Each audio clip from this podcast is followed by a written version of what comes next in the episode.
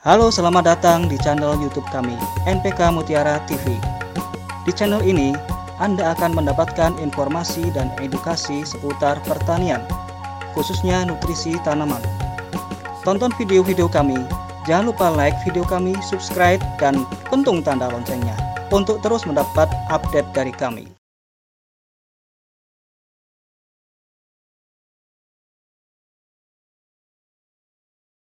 Dokter Tania, solusi masalah pertanian Anda. Kamu bisa mengidentifikasi penyakit tanaman, bertanya pada ahli kami, melakukan budidaya yang efisien, menghitung kebutuhan pupuk, berkomunikasi dengan petani lain, dan mengetahui peta penyebaran hama dan penyakit.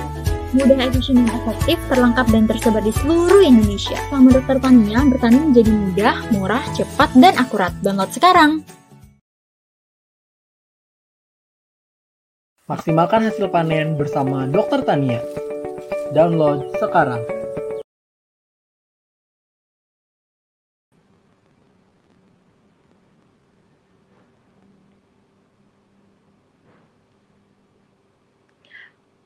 Baik, uh, halo Sobat Tania di mana pun kalian berada. Assalamualaikum warahmatullahi wabarakatuh. Selamat sore dan selamat datang di acara Facebook Tanya Tania Live edisi ke-9 dengan tema Manajemen Penggunaan Pupuk untuk Petani. Nah, uh, Sobat Tania sekalian, bagaimana kabarnya hari ini? Semoga sehat selalu ya. Dan uh, untuk sore hari, in, hari ini perkenalkan nama saya Eki dari tim Dokter Tania yang akan membantu acara pada sore hingga menjelang maghrib nanti.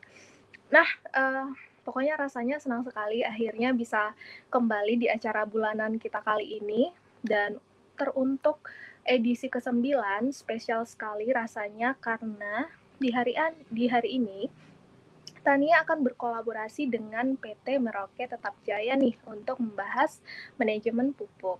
Nah, selama satu setengah jam ke depan kita akan membahas tentang bagaimana cara penggunaan pupuk agar lebih efektif dan efisien dan yang akan yang tentunya akan kita bahas langsung dengan ahlinya dari Merauke. Dan juga uh, ada lagi nih yang spesial Sobat Tania, karena di akhir acara akan ada hadiah untuk tiga orang penanya terpilih. Ada tiga paket pupuk dan akun premium Dokter Tania. Oleh karena itu, yuk dari sekarang siapkan pertanyaan Sobat Tania semuanya dan jika ada langsung tuliskan di kolom komentar ya. Nah, uh, tanpa kita berlama-lama lagi, mungkin bisa langsung saya undang narasumber kita yang sangat hebat tentunya di sore hari ini. Kita undang yuk Bapak Ermen selaku Kepala Agronomis PT Merauke Tetap Jaya. Oke, sepertinya sudah ada. Halo Pak Ermen. Halo, Assalamualaikum. Wah, Waalaikumsalam warahmatullahi wabarakatuh. Iya, selamat sore Pak Ermen. Sore, sore Mbak. Iya. Bagaimana kabarnya Pak sore hari ini? Sehat? Alhamdulillah sehat, sehat. Baik. Alhamdulillah. Baik, Pak. Nah, untuk sore hari ini, Pak, kali ini kita akan membahas tentang manajemen penggunaan pupuk. Nah, uh, sebenarnya awalnya nih kenapa Neuraform ingin mengangkat tema ini adalah di salah satu komunitas kami, khususnya di komunitas petani digital, sangat banyak sekali pertanyaan-pertanyaan tentang pertanyaan mendasar sebenarnya tentang penggunaan pupuk itu sendiri. Apakah boleh dicampur? Apakah sebaiknya disebar ataupun diberi di lubang tanam dan lain sebagainya. Nah, di sore hari ini mungkin kita akan lebih membahas tentang manajemen penggunaan pupuk itu mungkin lebih ke dasar-dasarnya atau mungkin hal-hal yang perlu diperhatikan oleh petani ketika menggunakan pupuk itu. Nah, mungkin uh, mungkin ada perkenalan dulu Pak atau mungkin bisa langsung saja kali ya. Oke, eh, Mbak Iki, terima kasih. Iya. Oke, Pak. Mungkin sebelum nanti eh, tanya jawab atau diskusi, saya akan sedikit eh, menyampaikan sesuatu, boleh ya? Boleh, boleh, Pak. Oke, eh, pupuk dan pemupukan ya. Karena kalau tanaman nggak dikasih pupuk ini susah. Pupuk adalah sumber hara ya. Jadi baik itu secara sintetis eh, buatan atau alami ya. Jadi yang bisa menyumbangkan salah satu hara untuk pertumbuhan tanaman itu ya kurang lebih eh, pupuk itu seperti itu. Kenapa tanaman harus dipupuk? Karena ada sesuatu yang hilang di tanah. Karena hakikatnya kita memanen buah itu adalah memanen hara yang ada di tanah. Semakin buah yang dipanen kita banyak, berarti panen hara yang ada di tanah pun itu semakin banyak. Nah, lama kelamaan kalau eh, pemanenan tidak sesuai dengan pemberian lagi pupuknya, tidak berimbang.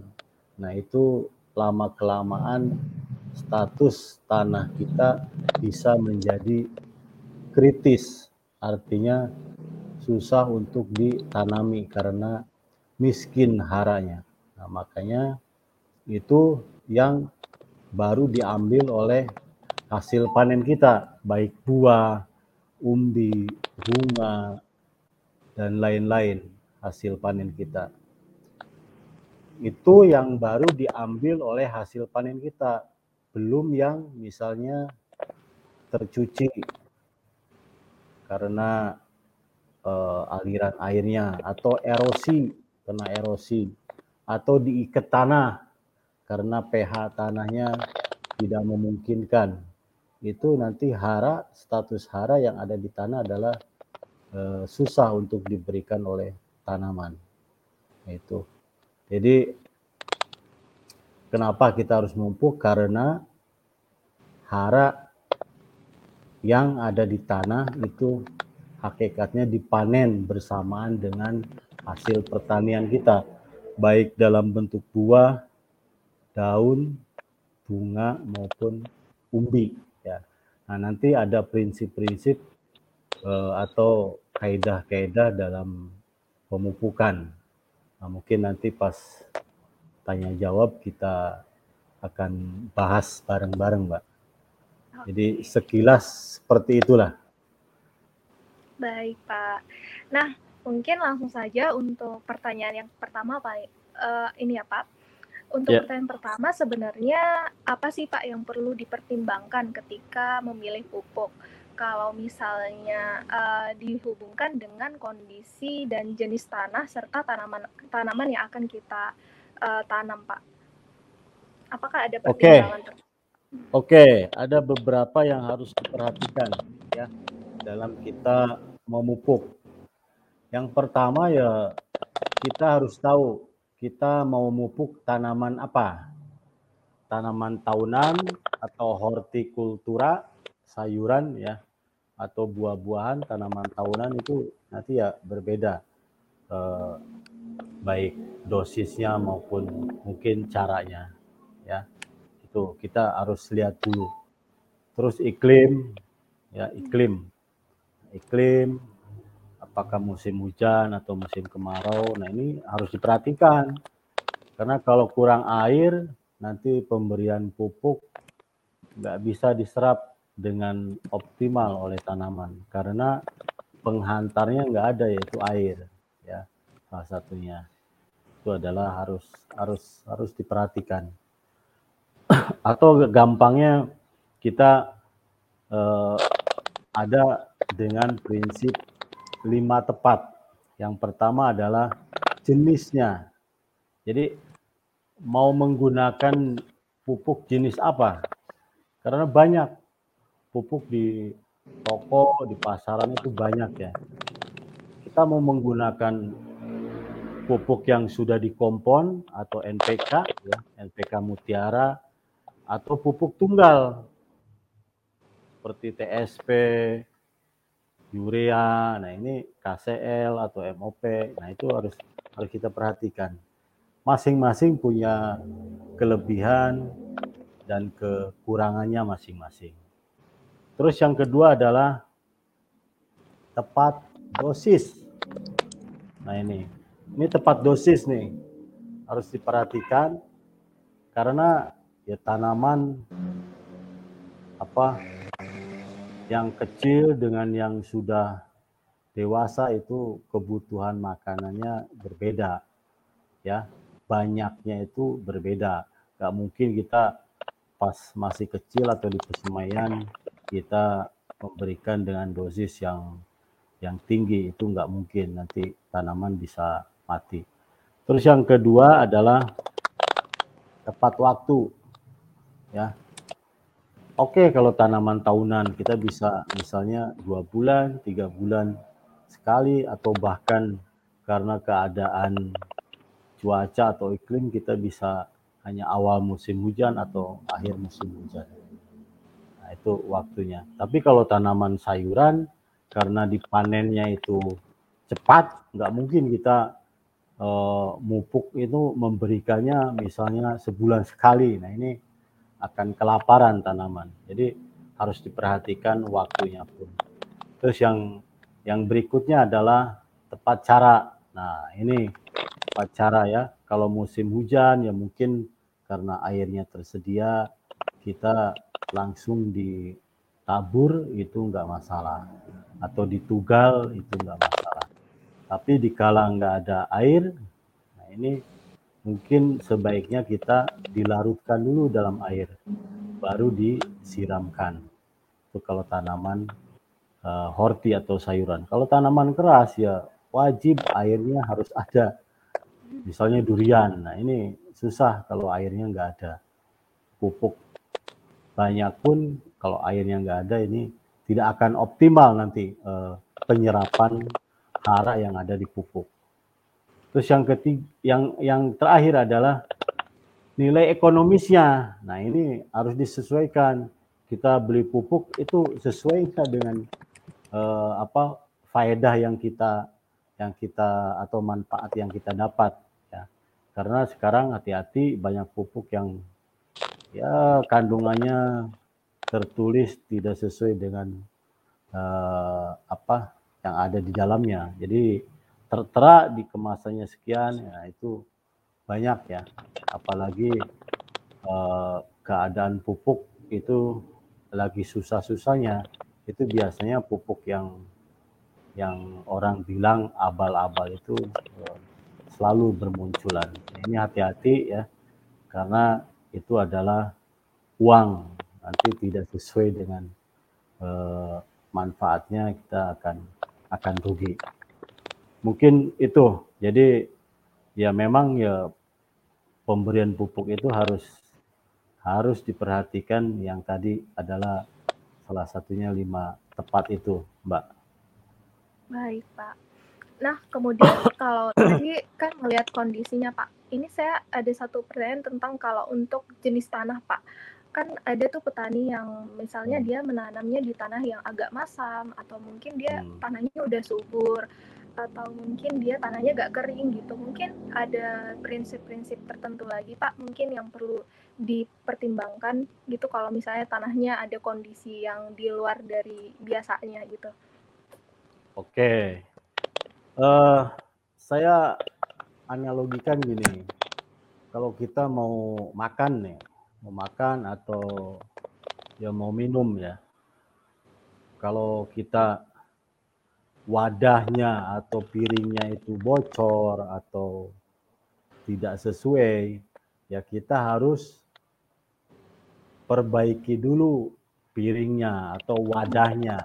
Nah ini ya sama dengan dengan pemupukan. Kalau tanahnya memang misalnya asamnya apa keasamannya rendah atau keasamannya tinggi, itu diperbaiki dulu terus kandungan bahan organiknya itu kurang dari dua persen itu harus diperbaiki dulu.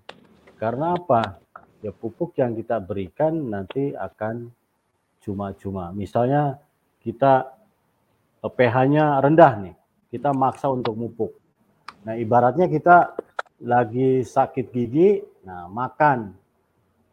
Walaupun makanan banyak karena giginya sakit, jadi tetap aja yang dimakan adalah sedikit. Tanaman sama nanti kalau pH-nya rendah, jadi semakin banyak penggunaan pupuk, ya akhirnya semakin rugi kita. Karena kalau sedikit nggak di nggak bisa dimakan, ya. Tapi yang yang yang perlu diperhatikan yang pertama kali adalah tanahnya. Nah, makanya ya kalau kita tanahnya bagus, apa bagus, itu pemberian pupuk pun ya akan uh, efektif ya. Tapi kalau kita maksa ya ya nanti gimana orang piringnya bocor, wadahnya bocor kita maksa untuk uh, makan itu ya agak susah ya. Yang pertama kali adalah perbaiki dulu tanahnya ya. Yang kritis, yang berpasir ya. Kita kasih bahan organik ya, ya pH-nya rendah kita perbaiki dulu. Jadi nggak nggak serta merta kita wah ini ada tanah. Setelah ditanami jelek. Nah ini yang, yang jadi masalah. Yang pertama adalah harus diperhatikan dulu tanahnya. Karena ya itulah yang apa tempat berpijak dan hidupnya tanaman itu ya di tanahnya. Pupuk itu nyusul, Mbak. Jadi kalau kalau bahan organik tanahnya cukup apa itu dengan pemberian pupuk itu akan lebih bagus ya eh, eh, apa efikasinya di di di lapangan. Baik, Pak. Berarti eh, jika disimpulkan berarti harus memperbaiki kondisi tanahnya dulu agar optimal untuk menerima asupan dari pupuk itu ya, Pak. Betul, betul. Baik, Pak. Nah, Pak, untuk pertanyaan kedua nih, Pak. Jadi hmm. juga kan kita memperhatikan uh, fase tanaman, Pak. Mungkin ada nggak sih, Pak, unsur-unsur hara tertentu yang memang harus ada gitu di fase tertentu tanaman dan mungkin bisa dikurangi di fase lainnya gitu, Pak. Jika ditinjau dari fase tanam fase tanamannya itu sendiri. Oke. Okay. Oke, okay, terima kasih Mbak Eki. Jadi memang uh, selama masa pertumbuhan atau fase pertumbuhan tanaman itu ya kita harus harus memperhatikan unsur hara apa yang harus dominan atau dibutuhkan dalam jumlah yang lebih banyak. Ya kita oke okay, bagi dua saja lah supaya gampang. Jadi masa vegetatif dan masa generatif atau kalau mau dibagi lagi ya tiga lah sebenarnya banyak ya vegetatif terus fase awal generatif atau pembungaan dan fase pembesaran buah. Nah itu kebutuhan haranya itu berbeda ya karena disesuaikan dengan eh, kegunaan dan fungsi dari masing-masing hara.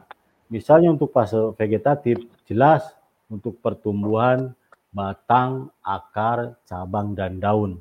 Nah, ini kita harus diperhatikan hara nitrogen, fosfat yang lebih banyak dari ketimbang hara kalium misalnya. Jadi tetap kalium ada tapi dalam porsi yang yang lebih yang lebih sedikit ya di fase itu tapi secara total, totality itu tetap kalium harus lebih banyak ya.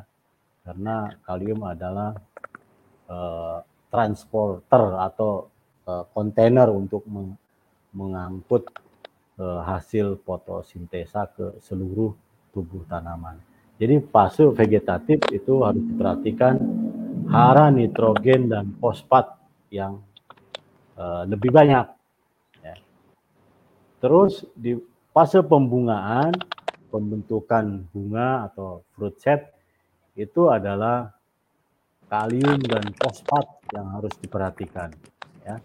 Karena kita tahu bahwa fosfat itu ya pembentukan bunga ya. Jadi harus uh, di samping apa akar perkembangan akar juga pembentukan bunga nah di saat pembesaran buah itu adalah N P-nya sedikit dan K-nya lebih dominan. Mungkin kalau uh, N-nya itu adalah dua, misalnya P-nya satu, K-nya itu bisa tiga atau empat, ya, karena itu untuk uh, nanti kualitas buah dan lain-lain uh, apa dan lain-lainnya. Jadi kualitas buah, daging buah, warna, rasa, dan juga nah, harus diperhatikan juga nih kalsium, magnesium, sulfur, dan mikro. Nah ini harus harus diperhatikan ya, karena sering terlupakan oleh kita petani itu hara kalsium karena kalsium magnesium ini yang dua ini ya kadang-kadang kalau sulfur itu bawaan banyak e, dari pupuk. Ini kalsium dan magnesium ini karena hara makro sekunder itu kadang-kadang e, dilupakan oleh oleh para petani. Sedangkan fungsinya ini e, luar biasa, terutama kalsium ini adalah pembentukan fruit set. P untuk memacu buah apa memacu munculnya bunga, tapi kalau kalsiumnya kurang, bunganya bisa rontok. Nah hmm. ini hati-hati ya. Baik, Dan uh, mikro nanti harus dilengkapi juga.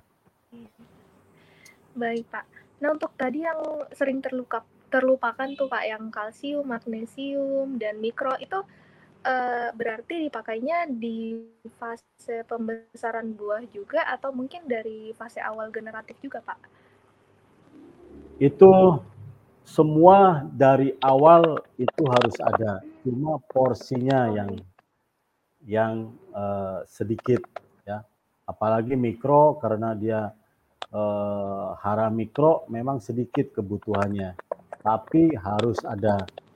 Nah ini nanti Baik. Kalau nggak ada mikro ini tanaman ya nggak maksimal karena uh, hukum lembik itu menyatakan bahwa kekurangan salah satu hara saja atau makanan itu menjadi faktor pembatas untuk menghasilkan hmm. produksi lebih tinggi lagi. Ya. Oke, baik Pak. Nah, kemudian tadi berbicara tentang pemilihan nutrisi, kemudian saya mau pindah nih Pak ke cara aplikasi.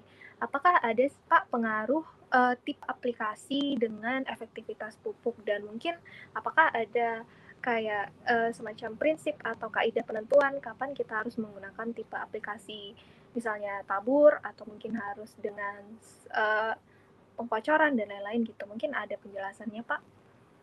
Oke, terima kasih eh, Mbak Eki. Jadi eh, aplikasi pupuk itu yang pertama ada tabur, ada kocor ya, ada foliar itu lewat melalui daun itu juga eh, bisa lah. Juga mungkin orang ada yang bilang sistem impus gitu ya. Cuma saya bukan di aliran itu. Tetap saya prinsipnya adalah yang yang bisa makan banyak tanaman itu ya akar sama daun ya. Jadi eh, untuk aliran infus saya nggak nggak ke sana. nah untuk memang benar kalau salah cara aplikasi pun ini akan akan hasilnya kurang kurang baik ya. Misalnya tanaman fase kecil masih kecil vegetatif itu ditabur. Nah, ini agak susah juga karena akarnya belum menyebar luas ya. ditabur. Kalau terlalu dekat dengan batang, naburnya nanti jadi masalah. Nah, mungkin di fase awal itu baiknya adalah eh, apa dengan cara dilarutkan dulu ke air. Nah, itu karena ah, penyebaran akar pun belum begitu luas atau banyak. Nah, terus yang kedua adalah hara yang memang untuk tanaman semusim ya. Hara yang untuk tanaman semusim ya memang ini agak agak sedikit susah yaitu adalah hara mikro. Nah, karena dia adalah hara mikro jadi berat ya. Jadi berat masa pun berat masanya pun memang memang besar. Nah, ini kalau diaplikasikan lewat akar kalau tanaman semusim ini agak susah. Jadi ngangkatnya agak susah. Apalagi nanti jenis jenis mikronya itu eh, apa formulanya itu nanti ya pengaruh juga. Misalnya kangkung bayam itu kan nggak sampai sebulan itu harus dipanen. Kalau nanti salah aplikasinya atau cara aplikasinya agak kerepotan. Itu lebih baik memang di foliar kalau eh, hara mikro. Tapi kalau tanaman tahunan ya untuk sawit, terus buah-buahan, durian dan lain-lain itu karena tahunan nggak masalah melalui eh, tanah atau akar. Baik, Pak. Nah, berarti uh, tadi ada nih baca macam apa ya semacam preferensi lah kalau misalnya tanaman tahunan seperti apa, kemudian yang masih muda seperti apa, mungkin sobatannya bisa dicatat ya sekarang. Jadi jangan sampai ke depannya uh, salah mengaplikasikan pupuk yang berujung pada kerusakan di tanaman. Nah, kemudian uh, saya ingin uh, bertanya Pak tentang sifat-sifat pupuk itu sendiri. Jadi apakah benar Pak kalau hmm. di pupuk itu ada sifat saling antagonis Pak antara uh, unsur hara tertentu yang menyebabkan ketika kita aplikasikan bersamaan maka ada yang uh, sifatnya lebih ke represif atau menghambat kerja yang lainnya. Apakah benar ataupun atau itu hanya mitos belaka? Mungkin bisa dijelaskan, Pak. Oke, terima kasih Mbak Eki. Iya. Ya, uh, kita ingat dengan prinsip dari uh, hidroponik ya. Kenapa harus ada uh, stok A dan harus ada stok B? Nah, ini mengingatkan kita bahwa tidak semua unsur hara itu bisa digabung. Ya. Karena para hidroponiker juga itu uh, dia tahu karena dia membuat stok A dan stok B atau atau yang di yang dikenal dengan AB mix ya. Jadi A tong A dan tong B pekatannya. Nah, ini karena apa? Tidak semua hara bisa di mix atau dicampur. Misalnya yang paling harus diperhatikan adalah kalsium. Kalsium tidak boleh di gabung dalam pekatan yang sangat pekat itu dengan sulfur dan fosfat. Nah, apalagi nanti diaplikasikannya apa eh, disimpannya lama gitulah ya jadi bikin abemix itu eh, sulfurnya dicampur dengan kalsium atau kalsium campur dengan fosfat tinggi nah ini nanti akan terjadi endapan. Kalsium dengan fosfat itu menjadi uh, kalsium fosfat batuan alam ya. Orang bilang ada apa? rock fosfat. Nah, terus kalau kalsium dengan sul sulfur itu ya menjadi gipsum bahan bangunan ya. Jadi untuk uh, patah tulang nah itu adalah uh, kalsium sulfat. Makanya ya harus hati-hati dalam pencampuran, apalagi dilarutkan. Terkecuali dosis tertentu kita diaplikasikannya ditabur ke tanah. Karena apa? Tanah adalah eh, penyangganya besar atau buffernya besar ya. Eh, orang bilang tanah itu adalah eh, pemaaf ya, pemaaf. Jadi ya dosis tertentu itu tidak akan jadi masalah ya. Eh, walaupun aplikasi kalsium dan eh, pupuk fosfat dan sulfur itu digabung. Jadi nggak akan terlalu masalah. Tapi kalau dilarutkan dulu, nah ini yang jadi masalah. Baik, Pak. Berarti untuk meluruskan, berarti apabila ditabur saja ke tanah dalam dosis tertentu yang nggak banyak juga, berarti nggak apa-apa ya Pak untuk Ya, mencampurkan eh, kalsium dengan S atau P itu. oke. Iya, baik Pak. Eh, kemudian kalau eh, untuk apakah mungkin ada unsur hara lain Pak yang mungkin eh, apa ya? Mungkin juga nggak cocok, tapi mungkin jarang dicampurkan oleh petani. Apakah Bapak pernah menemukan nih di lapangan gitu, yang mungkin belum pernah eh, apa ya kepikiran gitu, tapi ada gitu di lapangan. Eh, ada ini, terutama ada pupuk hayati ya. Orang bilang Hmm, ada pupuk hayati lah atau pupuk biologi ya. Apa makhluk hidup ya. agen hayati itu ya Kayak Pak. ya kayak bacillus itu Mm-mm. ya. Itu eh, pupuk hayati. Nah, ini terutama jangan dicampur dengan pestisida karena pestisida ini adalah racun ya. Nah, nanti mungkin agen hayatinya itu bisa ya mungkin efektivitasnya bisa berkurang ya. Terutama adalah pestisida. Kalau memang itu pupuk hayati ya eh, jangan dicampur, lebih baik jangan dicampur. Baik, Pak. Tapi kalau untuk agen hayati dengan pupuk kimia, apakah masalah juga, Pak, atau mungkin tidak apa-apa? Mungkin tidak terlalu masalah ya, karena eh, pupuk adalah bukan racun ya. Jadi ya walaupun dimakan ya tetap akan racun, tapi prinsipnya adalah ya apa bukan seperti pestisida. Memang pestisida ya daya bunuhnya kan ya sudah jelas itu untuk untuk membunuh. Oke. Baik, Pak. Nah, eh, kemudian Pak, Pak, tadi sudah berbicara tentang memilih nutrisi, kemudian memilih cara eh, aplikasi pupuk. Nah, ini sekarang eh, banyak juga nih Pak pertanyaan tentang apa ya? Berapa kilogram atau berapa dosis yang seharusnya diberikan ke tanaman.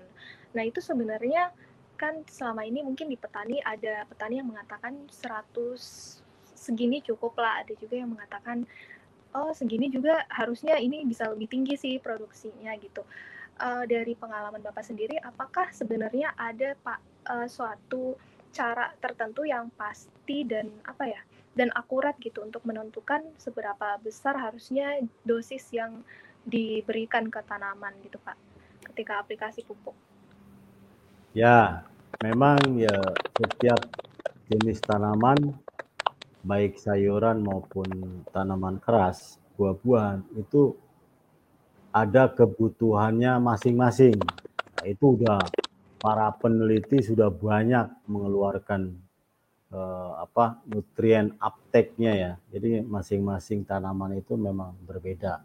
Nah, itu tinggal di browsing aja udah udah keluar nanti. Misalnya nutrien uptake untuk tanaman tomat itu ya sudah sudah sudah tertera nanti hasil penelitiannya. Kita nggak usah meneliti lagi, tinggal tinggal Hmm. makan aja, tinggal pakai. Nah nanti tinggal disesuaikan karena eh, pupuk itu kan kandungan haranya masing-masing. Misalnya NPK Mutiara 1616, N-nya 16%, K-nya 16%, P-nya 16%.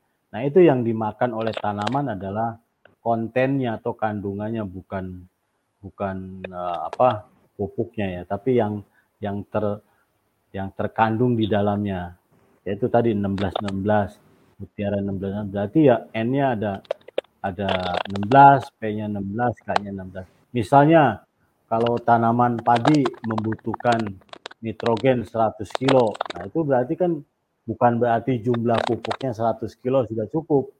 Hmm. Karena yang dibutuhkan tanaman padi itu adalah nitrogennya 100 kilo, bukan jumlah pupuknya. Nah kalau kalau ingin memakai NPK Mutiara 1616 berarti supaya N yang memenuhi 100 kilo ya tinggal dikalikan saja. Jadi berapa uh, kilo NPK mutiaranya? Ya, jadi seperti itu. Baik, ya berarti, mungkin 4, uh, 4 kintal iya. setengah itu baru mencukupi uh, hmm. kebutuhan uh, dari uh, tanaman padi untuk N-nya. Nanti P-nya berapa, K-nya berapa. Baik Pak, kalau gitu. Hmm. Berarti Sobat Tania, kalau untuk menentukan pupuk sebenarnya saat ini sudah banyak sumber-sumber yang tersedia hmm. dan sudah diperoleh dari berbagai macam penelitian. Jadi tinggal diupdate terus aja Betul.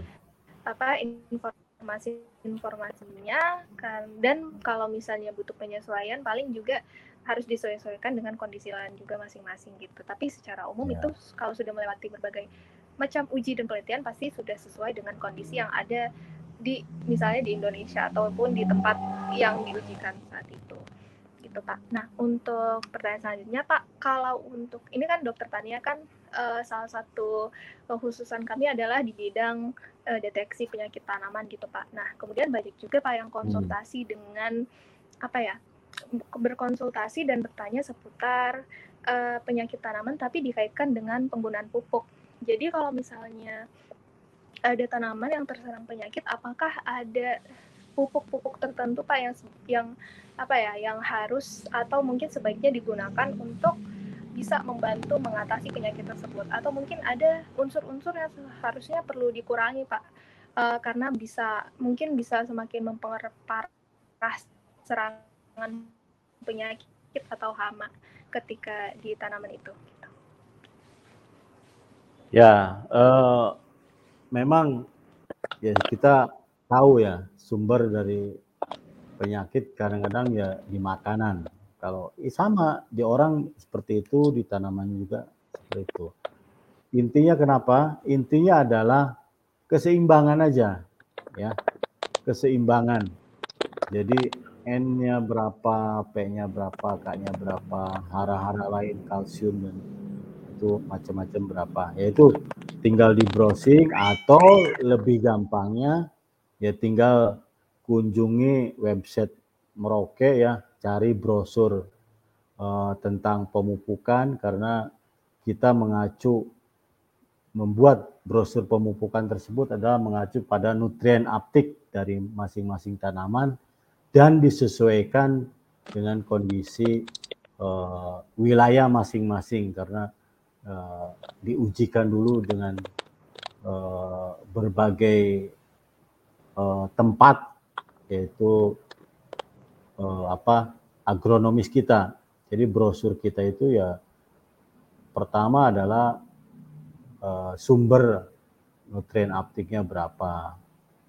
Misalnya padi itu berapa. Nah, nanti didemplotkan oleh kawan-kawan agronomis di berbagai daerah Nah itu eh, jadi jangan khawatir ya. Nah itu penyakit muncul ya banyak faktor ya. Ada yang dari luar, ada yang dari dalam. Dari dalam yaitu pemberian makanan yang tidak seimbang, baik jenisnya atau dosisnya. Ya, misalnya N-nya terlalu besar, ya karena tidak mengacu tadi ke eh, apa yang dibutuhkan oleh tanaman. Ya, gampangnya tinggal klik saja eh, website kita Merauke Kitab Jaya atau mpkmutiara.com itu nanti brosurnya kita sudah ada. Nah itu ikutin aja itu eh, panduan cara pemupukan tersebut ya untuk berbagai macam tanaman. Mungkin kalau nggak salah ya sekitar 40 jenis tanaman sudah ada brosurnya. Itu ya. Jadi yang kedua adalah e, jenisnya NPK tapi CA, MG, sulfur dan mikronya tidak dilengkapi. Nah, itu jadi tanaman ya tidak memperoleh hara yang yang lengkap ya. Nah, itu. Jadi lengkapi dulu haranya terus dosisnya ya disesuaikan dengan kebutuhan itu nanti tanaman akan muncul daya tahannya terutama adalah e, hara kalsium. Nah, ini sering terlupakan kalsium. Salah satunya adalah e, itu bisa memper, mempertebal dinding sel. Artinya apa ya? Daya tubuh tanaman itu nanti akan semakin kuat ya. Terus juga bisa karena stres air, kurang air atau kelebihan air. Nah ini eh, kalsium penting sekali. Saya yakin dari sekian eh, juta petani itu yang aware terhadap hara kalsium mungkin hanya sekian persennya lah ya jadi sering terlupakan mungkin seperti itu eh, Mbak Eki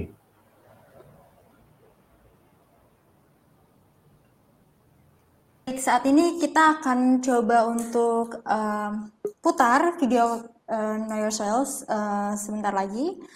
Maka dari itu Sobat Tania dan sahabat Mutiara jangan lupa uh, tetap stay tune, tetap uh, pantangin terus dan sebentar lagi kita akan kembali.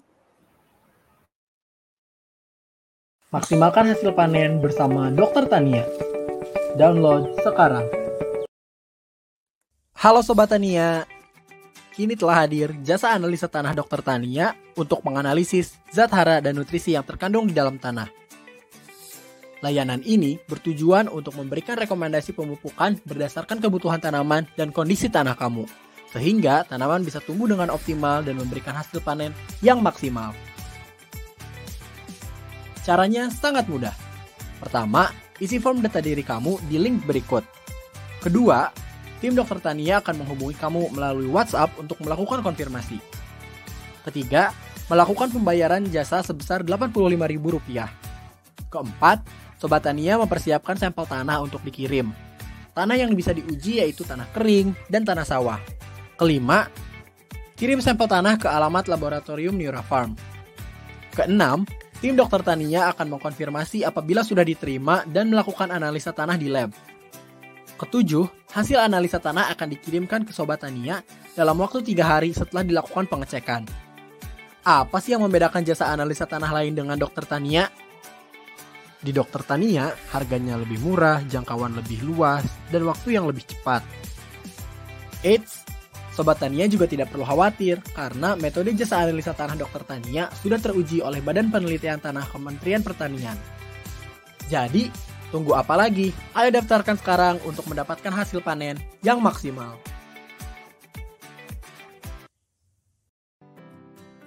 Tanamanmu sakit, jangan sampai salah obat ya. Periksa tanamanmu di Dokter Tania. Dapatkan informasi pengobatan tanaman secara cepat dan tepat. Bersama Dokter Tania, bertani menjadi mudah, murah, cepat, dan akurat. Download sekarang.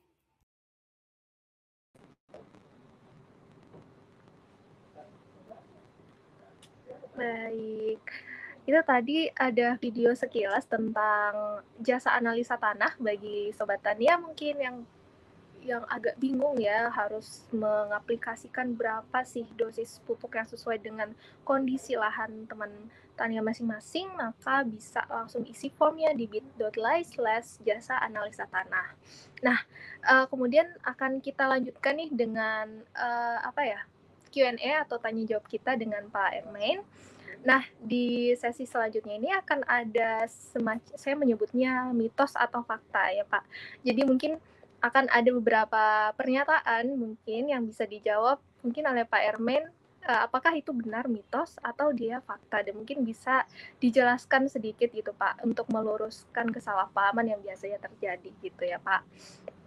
Nah, untuk pertanyaan pertama nih, eh untuk pernyataan pertama, uh, penggunaan pupuk urea di tanah yang masam bisa membuat tanah semakin masam.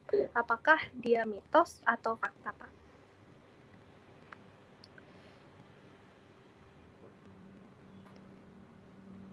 Sorry, ya betul, Bu, Mbak.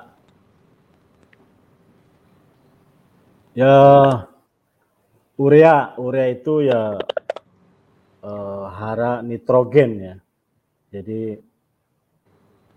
45 atau 46 adalah hara nitrogen dan itu bentuknya ya kalau belum diaplikasikan ke tanah dia ya ada ada rantai karbonnya ya ada rantai karbon makanya dalam aplikasinya di tanah itu uh, butuh enzim urease ya. Harus ada apa jasa trenik yang mengatur itu. Nanti ya akan dirubah jadi urea menjadi nanti amoniak amoniak menjadi amonium. Nah ini pelepasan H plus dari amonium ini yang nanti akan mempengaruhi pH tanah. Jadi semakin banyak H plus yang dilepaskan ke tanah, berarti ya pH tanah akan semakin ngedrop ya, turun. Jadi ya seperti itulah. Jadi ya bagus, cuma ya harus diperhatikan karena dia Eh, melepaskan H+ itu yang akan mempengaruhi pH tanah. Baik, berarti bisa disimpulkan kalau penggunaan pupuk urea yang berlebihan bisa mempengaruhi pH tanah dengan mengurangi kemasamannya, begitu ya Pak? Hmm. Baik, nah untuk pernyataan yang kedua, apakah benar pupuk padat bisa dicairkan lalu diaplikasikan dengan menyemprotkan ke tanaman? Apakah itu e, mitos atau fakta Pak kalau bisa atau enggak ya? E, Merauke jualannya semua dalam bentuk padat, solid ya. Jadi bentuknya padat. Ada yang eh, diaplikasikan lewat tabur atau dilarutkan dulu lewat air, sistemnya adalah dicor atau disemprotkan. Ya bisa karena eh, tergantung nanti dari awal adalah sistem pembuatannya. Ya, sistem pembuatannya itu ya akan nanti kelarutannya berbeda. Ya, misalnya uh, blending, granulasi dan prilling itu nanti akan berbeda. Atau jenis-jenis pupuk yang memang water soluble, Mbak. Itu semua Merauke tidak jual cairan, jadi semua padatan. Tapi kalau memang dia sifatnya water soluble, dia akan larut 100% eh, di dalam air. Nah, itu aplikasinya bisa dicor atau di foliar. Ya, oh, bisa. betul. Itu faktanya Baik. seperti itu. Baik. Berarti untuk apakah dengan pupuk makro juga Pak seperti NPK yang padat apakah juga bisa Pak dicairkan lalu disemprotkan di foliar seperti itu? Ya, NPK itu kan ada yang NPK untuk apa golongan water soluble ya. Seperti kita kan ada uh, profit series itu ya isinya NPK. Ya hmm. ada hijau, ada merah, ada orange sama plexi itu adalah NPK. Padatan. Ya, artinya bukan cair dan itu water soluble. Dan pupuk kita Mutiara pun yang 1616 grower itu ya uh, larut dalam air, cuma ya tidak 100%. Nah, ada yang ngengkel apa ya? Ada yang ngeyel bahwa pupuk kita yang mutiara 16-16 itu dilarutkan dan disemprotkan. Nah itu kami tidak menganjurkan. Hmm. Tapi kan kadang-kadang petani coba-coba, oh kok ternyata bagus gitu loh. Iya. Jadi fungsinya sebagai pupuk daun, eh, pupuk yang diaplikasikan lewat daun. Jadi memang ya eh, faktanya ada seperti itu, Mbak. Jadi Baik. eh, NPK yang untuk diperuntukkan untuk eh, field grade pun ada yang dilarutkan dan disemprotkan ke tanaman. Tapi kami tidak menganjurkan.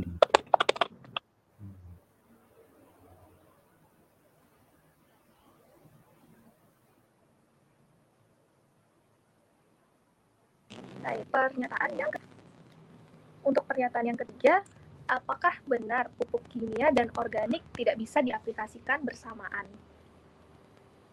Ya, eh sekarang ini pupuk kimia atau dan pupuk organik. Kalau saya sih menyebutnya pupuk kimia atau anorganik ya dengan bahan organik. Terkecuali adalah pupuk hayati memang berbeda ini. Pupuk hayati ada ya, agen hayati memang eh, apabila dia diaplikasikan ke tanah itu untuk eh, apa mengangkat hara-hara yang tadinya terikat oleh tanah. Ya, itu ya memang ada seperti itu. Tapi yang namanya eh, pupuk organik itu apa sih? Nah, ini kadang-kadang kan jadi perdebatan ya. Toh semua adalah isinya itu hara, nitrogen, fosfat dan lain-lain. Tapi eh, Merauke punya prinsip antara bahan organik dengan pupuk anorganik atau NPK itu tidak bisa dipisahkan aplikasinya. Karena apa? Bahan organik adalah untuk menggemburkan tanah. Ya. Tapi dia miskin haranya. Jadi NPK-nya, kandungan NPK dan lain-lainnya itu ya sedikit. Ya. Tapi fungsinya bagus untuk menggemburkan tanah. Ya. Nah, pupuk anorganik dia tidak mempunyai kandungan material organiknya yang bisa menggemburkan tanah, tapi mereka adalah kaya dengan hara. Ya. Misalnya NPK 1616 Mutiara itu ya 16P, 16 nitrogen, kalium itu udah 48 persen. Terus MOP 60 persen kaliumnya, itu kaya. Satu kintal aja itu ada 60 kalium di MOP, itu sangat kaya sekali. Tapi kalau bahan organik, misalnya tergantung dia kotoran apa, burung, ayam, kambing atau sapi. Nah nanti makanannya apa? Nah ini akan pengaruh juga. Yang dimakan oleh hewan tersebut apa? Nah ini ya jadi kandungannya memang ya kadang-kadang dilupakan untuk kandungan haranya, tapi dia kaya dengan material organik itu yang bisa menyuburkan tanah ya. Karena ya kalau kita nggak pernah memisahkan antara bahan organik dengan eh, pupuk NPK kita karena itu saling melengkapi dan sinergis ya itu harus seperti itu. Baik, berarti bisa dikatakan mitos ya Pak kalau pupuk kimia Hmm. dan organik itu tidak bisa diaplikasikan bersama. Malah Ya. seharusnya bersama karena akan saling melengkapi gitu ya Pak. Ya, betul. Baik. Baik Pak, untuk pernyataan terakhir Pak. Garam Hmm. dapur bisa digunakan sebagai pupuk tambahan bagi tanaman. Apakah mitos atau fakta Pak? Karena ini yang sering juga Pak ditanyakan oleh petani di- yang ada di komunitas kami Pak kayak garam dapur bisa nggak dok? Ah, garam dapur Baik, gimana Pak? Mungkin ada penjelasannya? Oke, uh, garam krosok atau garam dapur ya, itu kan ya NaCl. Jadi Na dan klor itu adalah termasuk memang hara mikro, kecil sekali. Nah ini berbahayanya eh, kalau terus-menerus memakai garam krosok ini akan bahaya karena nanti hara yang lain itu eh, bisa tersingkir ya. Kalau kayak CA, MG itu tersingkir oleh NA kalau eh, pemakaian garam ini terus menerus. Ya. Ada pengalaman beberapa kawan agronomis ya. Kalau kebanyakan NA itu daya simpan buah untuk tanaman buah ya itu tidak akan tahan lama ya jadi gampang bosoknya ini pengalaman dari kawan-kawan uh, agronomis di lapangan. Jadi hati-hati, uh, memang pada tanaman tertentu Na bisa berfungsi sebagai kalium. Itu hanya tanaman tertentu. Misalnya adalah kelapa. Kenapa kelapa bisa hidup di pinggir pantai? Nah itu karena ya Na bisa berperan sebagai kalium. Cuma tidak semua tanaman. Nah ini hati-hati ya. Ya. Iya. Apalagi eh, tanaman buah-buahan yang kayak stroberi itu itu harus hati-hati ya, hati-hati.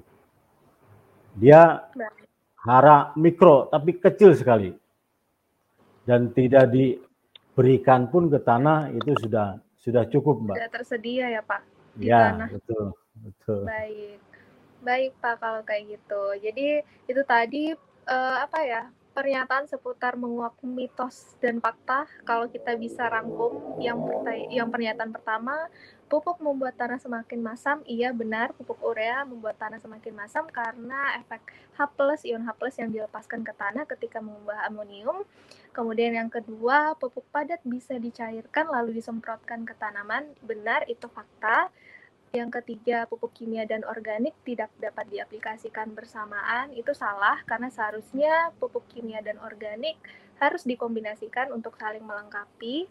Kemudian yang keempat, garam dapur bisa digunakan sebagai pupuk tambahan itu adalah mitos karena kandungan natrium dan klor yang tinggi terlalu tinggi bagi tanaman itu juga bisa merusak bagi tanaman umumnya kecuali untuk kelapa karena dia udah punya suatu sistem tersendiri yang bisa mentolerir uh, apa kandungan natrium di dalam tanah NaCl itu.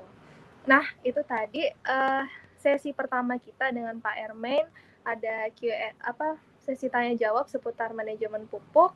Dan untuk ke sesi yang selanjutnya ada kita akan membahas nih Pak pertanyaan-pertanyaan dari peserta dan penonton kita yang ada di Facebook page. Di Facebook page Neura Farm, Merauke dan di YouTube Neura Farm juga. Nah, untuk pertanyaan pertama mungkin bisa langsung saja ya Pak saya tanyakan. Hmm. Ini sepertinya nggak ada namanya, tapi ya sudah kita bacakan saja. Untuk pertanyaan pertama, lebih efektif mana Pak sebenarnya penggunaan pupuk dengan cara foliar atau ditabur? Hmm. Mungkin bisa langsung dijawab aja ya Pak. Oke. Okay. Oke. Okay. Uh, eh, sekarang gini, ke, ke apa? Uh, apa bahasanya ya? Jadi penyerapan hara yang dilakukan oleh tanaman melalui akar dengan daun. Kalau polier kan daun ya. ya. Uh, kalau ditaburkan ke akar, itu akar lebih besar penyerapannya daripada uh, daun.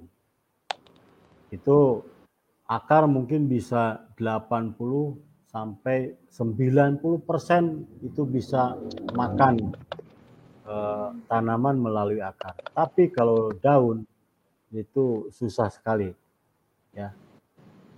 Bahkan kalau memang lingkungannya bagus, tanahnya bagus, sistemnya bagus, tidak diaplikasikan lewat daun pun tanaman akan maksimal pertumbuhan dan hasil panennya. Contohnya apa? Itu adalah sistem tanaman atau bercocok tanam secara hidroponik. Nggak ada orang hidroponik, ah saya hari ini menyemprot uh, mikro, pupuk mikro, nggak ada. Semua hara itu melalui akar.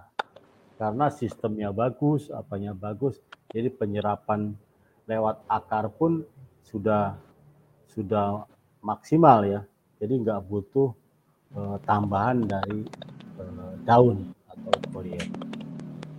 Jadi kalau memang mau mengaplikasikan kalau di uh, lahan terbuka ya di field grade itu ya 90% harus di lewat akar. 10% mungkin boleh dari daun atau hara makronya semua dari akar dan mikronya itu melalui uh, daun. Mungkin seperti itu, Mbak. Baik, Pak. Berarti hmm. jika disimpulkan lebih efektif apakah itu ditabur atau dikocor tapi yang diserap melalui akar ya, Pak, dibanding ya. daun. Ya. Baik, Pak. Nah, untuk pertanyaan kedua, saya langsung saja uh, bagaimana sih Pak cara menentukan pemupukan pada tanaman tumpang sari? Apakah ada perbedaan Pak di dosis atau caranya gitu Pak? Oke, ya sekarang eh, prinsip tumpang sari kadang-kadang kita atau petani sedikit keliru ya tumpang sari. Tumpang sari itu kan ada tanaman utama dan ada tanaman yang eh, apa Seling. minor, selingan. Iya. selingan. Misalnya kalau sudah tanaman cabai sama tomat itu udah tanaman utama semua itu.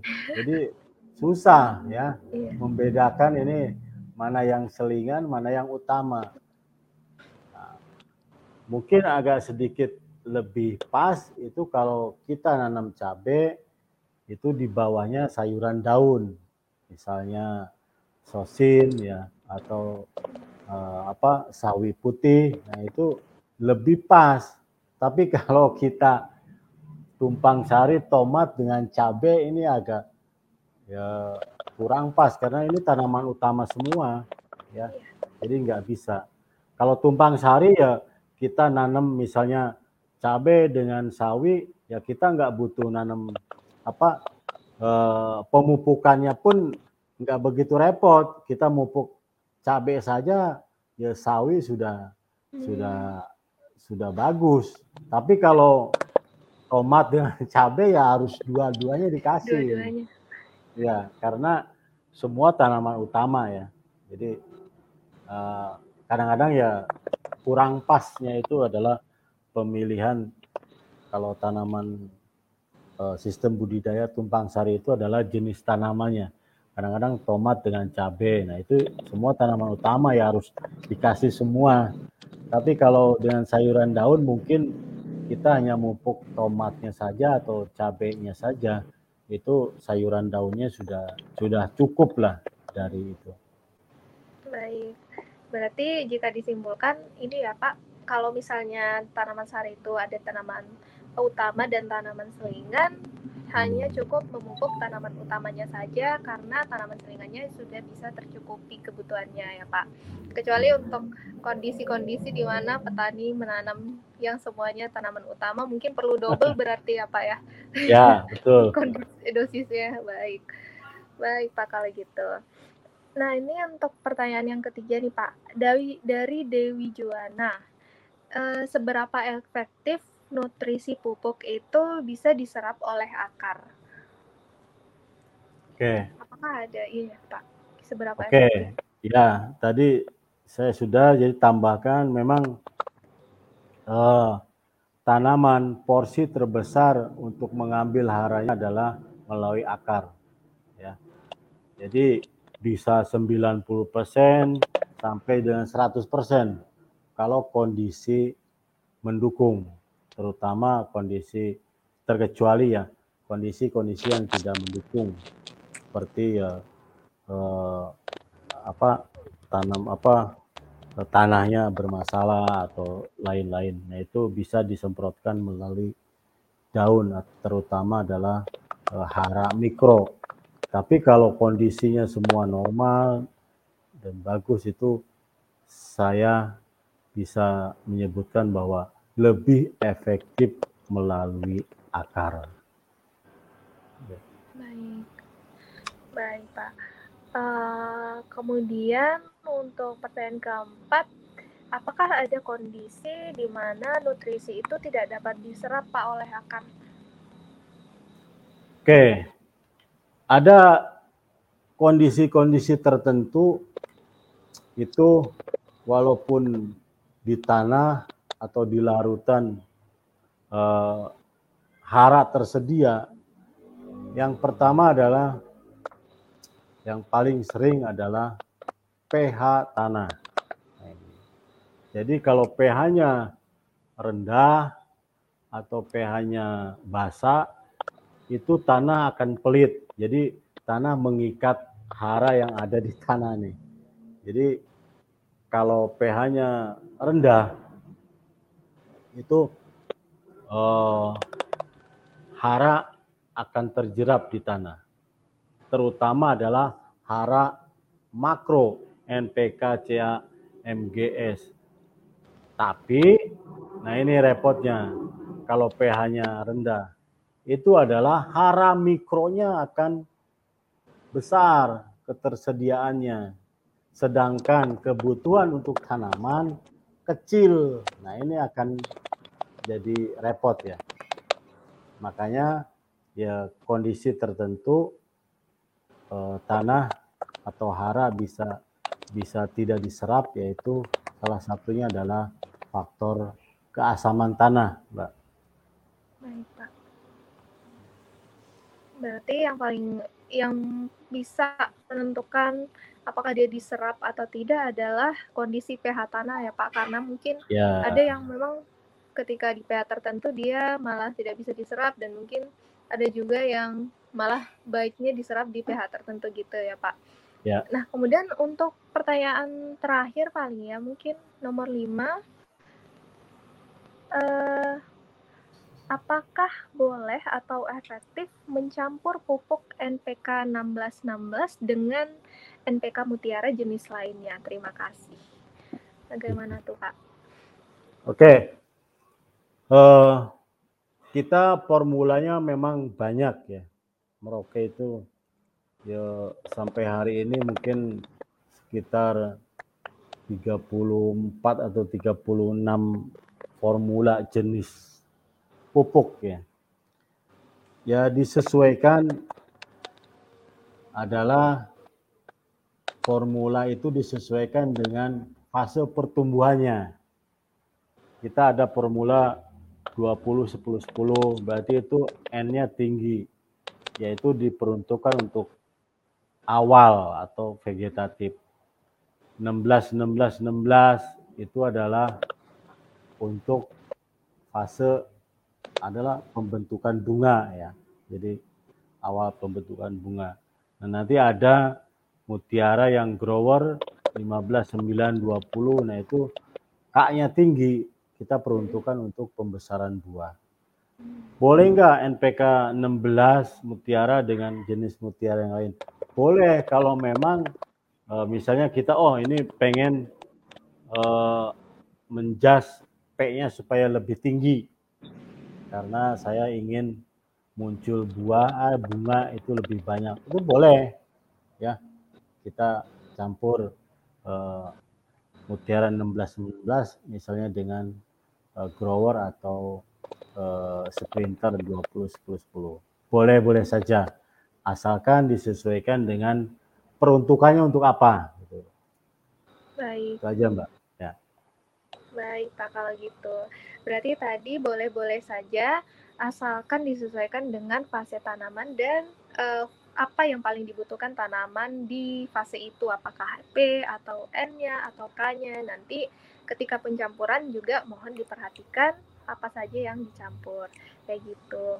Nah, uh, mungkin demikian tadi Pak ada lima pertanyaan yang mungkin sudah dijawab semua oleh Pak Ermain. Terima kasih banyak sudah sama-sama menjawab pertanyaannya dan mungkin untuk sobat Tania ataupun peserta di YouTube ataupun di Facebook yang menyaksikan dan jika masih ada masih punya pertanyaan boleh langsungkan saya saja tulis di kolom komentar dan ketika ada kesempatan akan kami jawab uh, mungkin bisa dengan Pak Ermen ya kami tanyakan sehabis acara gitu. Oke, nah uh, dengan berakhirnya tadi ada lima pertanyaan sudah dijawab semua dan juga uh, talk show kita dengan Pak Ermen sudah selesai, maka acara Facebook Tanya Tania Live kali ini juga sudah selesai.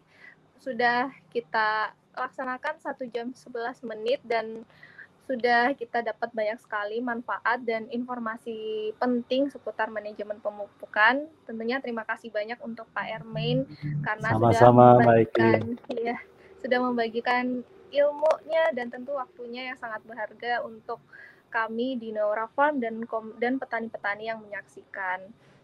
Baik, kalau begitu mungkin uh, apakah ada ini Pak pesan terakhir gitu dalam hal manajemen pupuk yang perlu diperhatikan petani dalam uh, satu kalimat singkat gitu sebagai closing statement mungkin?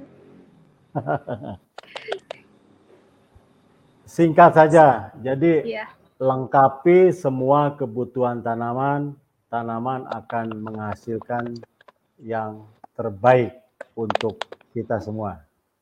Baik, siap Pak Erwin. Terima kasih banyak untuk closing statementnya. Baik, kalau gitu Sobat Tania mungkin bisa kita akhiri saja uh, apa Facebook Tanya Tania Live kali ini. Terima kasih juga untuk uh, pihak PT Merauke karena uh, sudah apa ya berkolaborasi bersama kami dan semoga di lain kesempatan kita bisa bertemu lagi di acara acara Facebook Tanya Tanya Live yang tentunya akan membahas uh, beberapa isu ataupun masalah ataupun informasi-informasi penting seputar uh, masalah pertanian yang ada yang teman-teman tania ataupun petani sekalian hadapi di lapangan.